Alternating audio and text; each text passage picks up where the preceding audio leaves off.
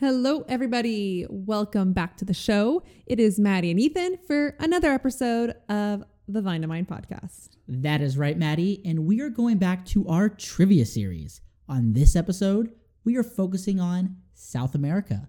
Good luck, and we hope you enjoy.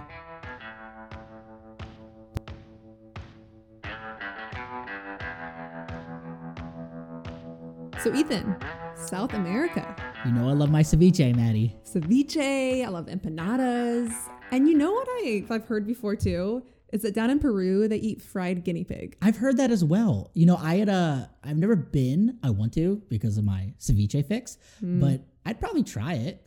Yeah, I think you can try everything once at least, but. I wonder what wine would go with fried guinea pig. It's probably why they drink a lot of distilled beverages there. fair, fair. Hey, don't knock it till you try it, I guess. That's true. So should we get into it? Let's do it. Now, folks, just a refresher of the rules. We're giving four rounds, five questions per round. Your fifth question of each round is going to be your reserve question worth double the points. We say just one point per correct answer. Do as you wish with your points. Like I always say, if you get 100% or even above a 75%, go treat yourself to a nice bottle after this. Absolutely. So, round one, question one. In Chile, what grape was mistaken as Merlot before DNA evidence proved it is actually something else?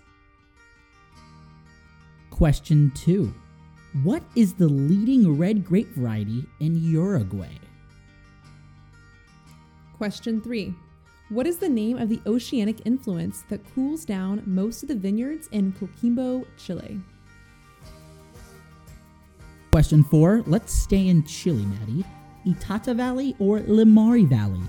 Which one is located the furthest north?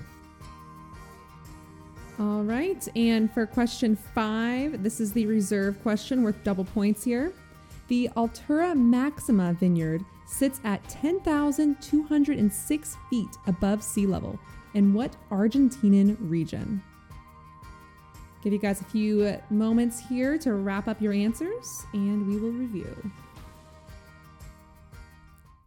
All right, let's go over the answers, guys. Round one, question one. In Chile, what grape was mistaken as Merlot before DNA evidence proved it is actually something else? And this is Carmenere. So Carmenere is actually a grape that's kind of the forgotten grape of Bordeaux, you could say.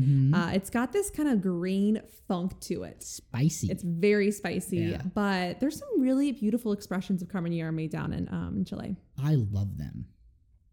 All right. Question two. What is the leading red grape variety in Uruguay? The leading red grape of Uruguay is Tannat. Also, a French variety that you find sort of in southern, southwestern France. You don't see a lot of. Here it is actually locally called Harriague. Question three. What is the name of the oceanic influence that cools down most of the vineyards in Coquimbo, Chile? This is the Humboldt Current. Question four Itata Valley or Limari Valley? Which one is located the furthest north? Well, that is Limari Valley. And for the reserve question here, the Altura Maxima Vineyard sits at 10,206 feet above sea level in what Argentinian region? That is Salta, or more specifically, the Molinos subregion within. That is high up there. That is very high in elevation. I mean, to put it into reference, in Napa Valley, we're planting grapes. The highest is just over 2,000 feet. And I still get car sickness when I drive up to one of those vineyards. Yeah, I can't imagine going up there. 10,000? No kidding. All right, let's get started with round two. Round two, question one. What highly aromatic grape is the leading white grape of Argentina? Question two Between Argentina and Chile, which one qualifies their wine growing regions as DOs? Question number three. What South American country is listed as third in total wine production? Question four. Under Chilean labeling laws, a producer can designate their wine based on east to west geography. Which term is furthest east? And for question five, your reserve question for round two. What Brazilian wine growing region experiences a subtropical climate and is famous for having two harvests a year? Could you imagine the amount of labor that takes? No kidding. I have a hard time picking out the Meyer lemons twice a year. Can you imagine doing grapes? Yeah, it's a lot of work. A little more wine. Exactly. Take your time, review all your answers. Go over them in just a moment. Starting with question one. Question one, round two. What highly aromatic grape is the leading white grape of Argentina?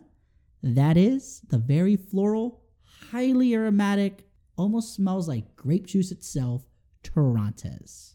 Absolutely. This is incredibly floral, Ethan. It is very floral. And a lot of times they are grown in these really high elevation vineyards found in like Salta or mm-hmm. Cafayate or Molinos.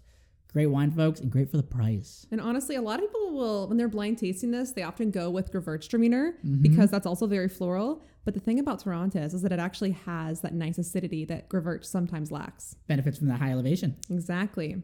All right, question two. Between Argentina and Chile, which one qualifies their wine growing regions as DOs?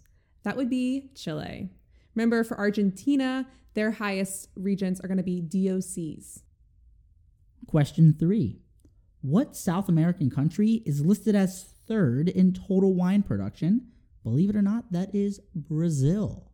It's a big country. It is a huge country. A lot of their wine growing regions are found, of course, in the temperate zone, so southeastern part of the country. Mm-hmm. All right, now question four. Under the Chilean labeling laws, a producer can designate their wine based on east to west geography. Which term designates the furthest east? That is going to be the Andes. So from west to east, it's going to be Costa, Entre Cordilleras, and Andes. The reason they do this is because there is, although it's pretty narrow there and it doesn't cover a lot of space, there is a dramatic shift from west to east. And for your reserve question of round two, what Brazilian wine growing region experiences a subtropical climate and is famous for not having just one, but two harvests a year? And that is Valle del São Francisco. Now, opposed to most of the other regions where they're found in the southeastern part of the country, this one is located in the northeastern part of the country. A lot hotter, as I mentioned, two harvests a year, which is very uncommon in wine growing. This place specializes in both elegant still wines, but some fantastic traditional method sparkling wines. All right, guys, we are halfway through. Moving on to round three, question one. Argentina has two DOCs. Besides Luján de Cuyo, what is the other? Question two Name one of the two zones within the Rapel Valley subregion of Chile. Question three. If I were to drink a red wine from Mendoza, Argentina, I would most likely be drinking a wine based on what grape variety? Question four What is Brazil's most established viticultural region? And question five, the last question, the reserve question of round three. Bodegas Caro, located in Argentina, is a collaboration between Bodegas Catena Zapata and what prestigious French chateau? All right, give you guys a little bit here and let's review the answers. Round three, question one. Argentina has two DOCs.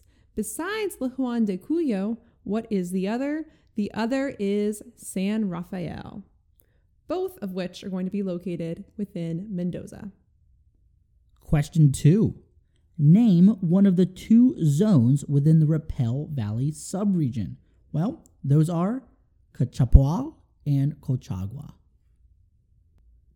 All right, question three. If I were to drink a red wine from Mendoza, Argentina, I would most likely be drinking a red wine based on Malbec, of course. I think a lot of you guys probably have enjoyed some Malbecs from Argentina before, specifically Mendoza. Um, Mendoza is the heart of Argentina's wine production. I think it's around 75% of the country's wine production.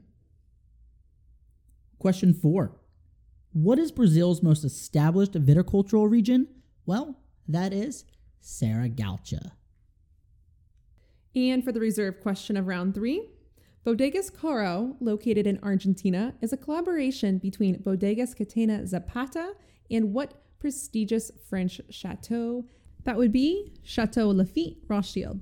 Delicious. I would love to try this wine. I would as well. I have a feeling it's probably not super cheap. Let's get into the final round. So, what is the name of the most historic pink skin grape variety grown in Argentina? That's a tough one, Ethan. It is. Question two. Although there are grapes grown in the desert like climates found in northern Chile, they are typically not used for winemaking. Instead, they are used to produce what famous distilled beverage? Question 3. The high elevation vineyards of Argentina are often affected by winds that are known as what? Question four. What Chilean region surrounds the nation's capital of Santiago? And for your reserve question for round four, your final round, if the red Argentinian wine that I am drinking says Gran Reserva on the label, I know that this wine has been aged in oak for a minimum of how many years prior to being released? Just give you a few seconds to review all of your answers, and we'll go over them in just one moment. Starting with question one of the final round. The most popular historically grown pink skin variety in Argentina is referred to as Criolla Chica, which they actually still believe. I believe there's more of like a cult following with it now. I haven't tried it, but hey, maybe I will soon. I could see that becoming like the new hipster wine or something. Totally. Scoot over, Natural Wines. Here comes Criolla Chica. no kidding. All right, guys, question two. Although there are grapes grown in the desert like climates found in northern Chile, they are typically not used for winemaking. Instead, they are used to produce a famous distilled beverage that is Pisco. And boy, do I love a good Pisco sour. And they are delicious. So, Maddie, where did Pisco originate? Is it Chile or Peru? It, that's a debate, Ethan. But I will say I prefer the Peruvian Pisco sour because it has the egg white, and I'm all about a good mm. foam. Oh, and the Angostura bitters on top of that too. Oh, so good. All right, question three. The high elevation vineyards of Argentina are often affected by winds that are known as what? Well, we talked about the Humboldt Current earlier in Chile, but here the vineyards in Argentina are affected by the Zonda winds. Question four What Chilean region surrounds the nation's capital of Santiago? That is the Maipo Valley. The Maipo Valley is a, is a heart for wine production in Chile. They're really known for their Cabernet Sauvignon here. Santiago is a cute city. Is it cute? Yeah, it's got a lot of colors on their buildings. I mean, it's a little bit larger than just cute, but it'd be fun to go visit. I agree. And for your reserve question for your final round, if the red Argentinian wine that I am drinking says Gran Reserva on the label, I know this wine has been aged in oak for a minimum of how many years prior to being released. If it says Gran Reserva and it's a red wine in Argentina, it has to have been aged for a minimum of two years. If it was a white wine saying Gran Reserva, it only has to be aged for a minimum of one year. Well, folks, we hope you did well on this one. I don't think this was that bad of a trivia game. Not too bad. It's a great way to learn about South American wines. Maybe you'll start appreciating them a little bit more. Drink more South American wines, folks. They are delicious. We just had a Malbec, what, two or three weeks ago? mm-hmm. Really nice. That's a grape that I just do not drink enough of. Let's go get some Bodegas Caro and some Criolla Chica. there we go. How does that sound, Maddie? Yeah, we'll report back, guys. Well, thank you again for joining us for another episode of the Vine to Mind podcast. Stay tuned to some future episodes featuring Madison, Ethan, and a bunch of stuff related to some fermented grape juice. Bye, y'all.